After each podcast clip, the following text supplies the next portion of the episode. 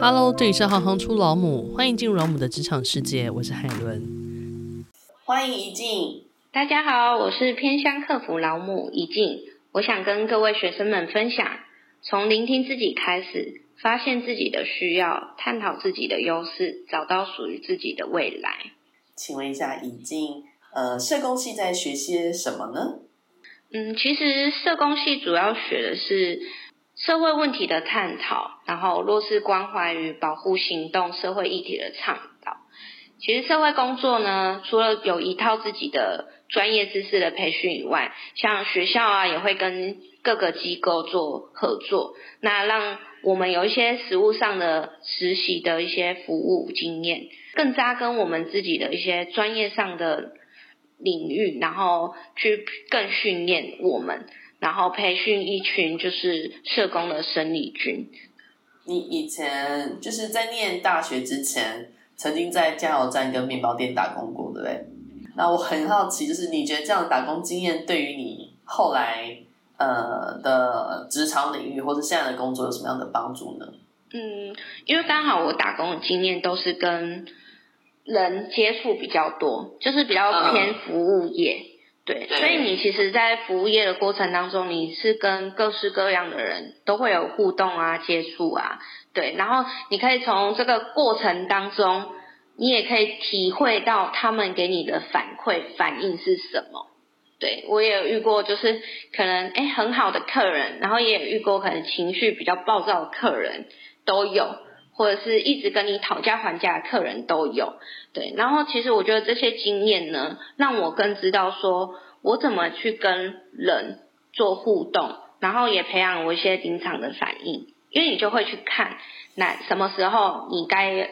该怎么做，或者是诶这个客人进来他可能需要什么，然后我们可能可以怎么做这样子，对。然后刚好反过来在现在自己的这个工作当中，我觉得对我。自己还蛮大的帮助，就是更能够让我更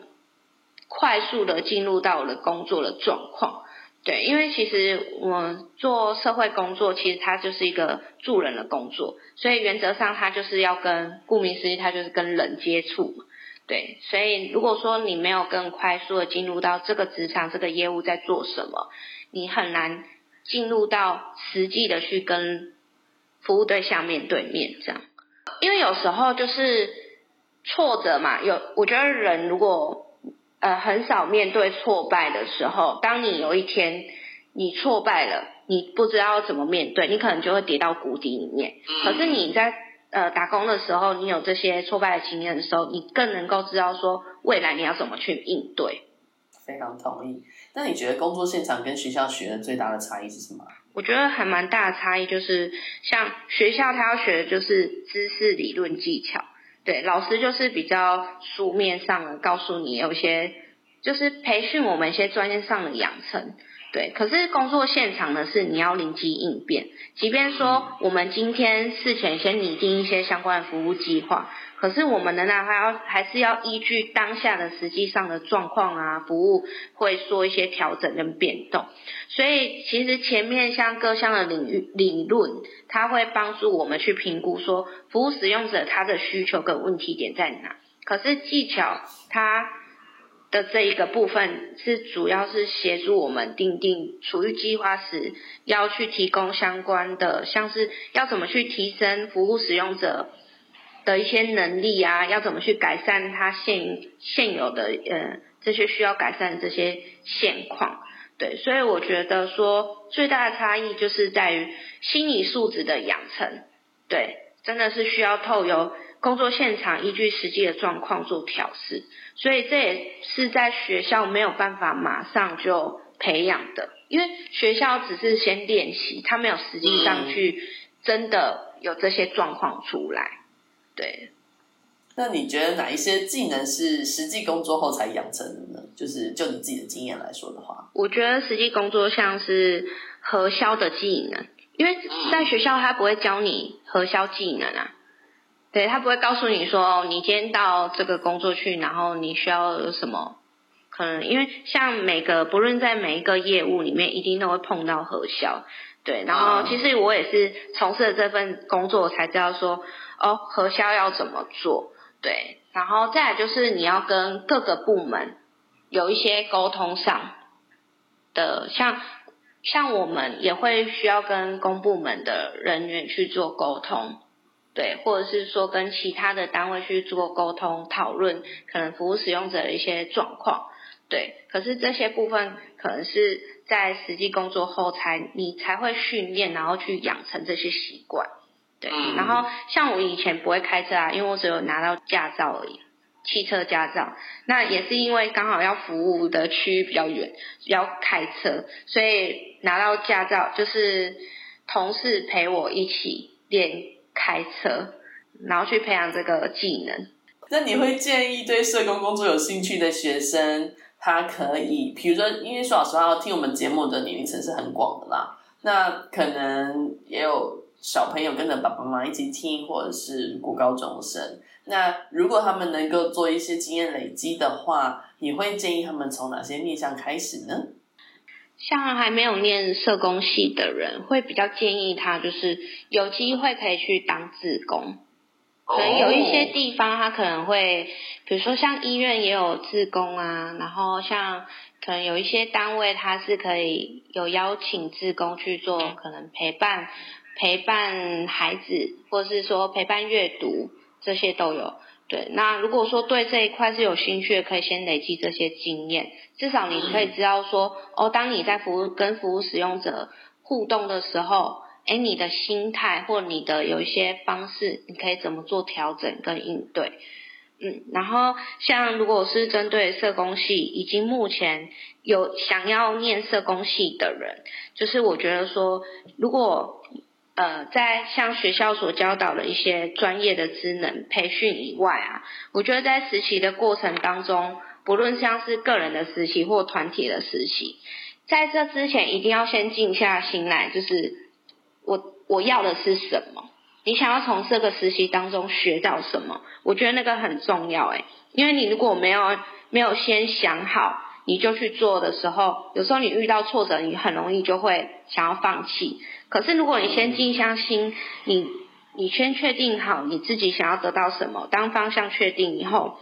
你一定要把你自己的期待告诉，比如说像督导啊，或者是社工，就是带领你的社工，因为有时候有一些机构或单位，他可能可以教的东西有限，那你如果没有把你需求告诉他，可能你没有学到你想要，你就会觉得说。那一个实习可能会没有意义，对，嗯嗯，然后所以就是在可能像社工系的学生，就是如果说当你去实习之前面试的时候，一定要把自己想学的一些专业的东西啊，或者是想要再累积哪些经验，一定要先跟督导讨论，这样才可以快速累积。这样，我觉得的确是这样吧，应该说不论是。嗯，不论是哪个面向的实习，我觉得这个道理全部都可以通，因为有机会把自己想要做的或想累积的事情，在实习之前想清楚来，或者是真的是进入一份正式的职场领域之后，有机会跟自己的主管聊一聊这样的情况，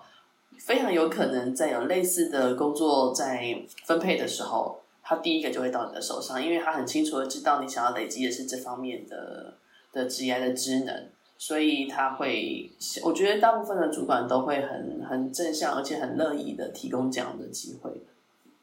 那从事了社工这么长的一段时间，你觉得社工无法被取代的核心价值是什么呢？我觉得社工比较没有办法被取代，核心价值是，像社工是社会中助助人的工作者，所以其实社工在社会的各个领域，像身障、老人、呃少、新住民等等的，就是去帮助这些需要帮助的人。可是我认我比较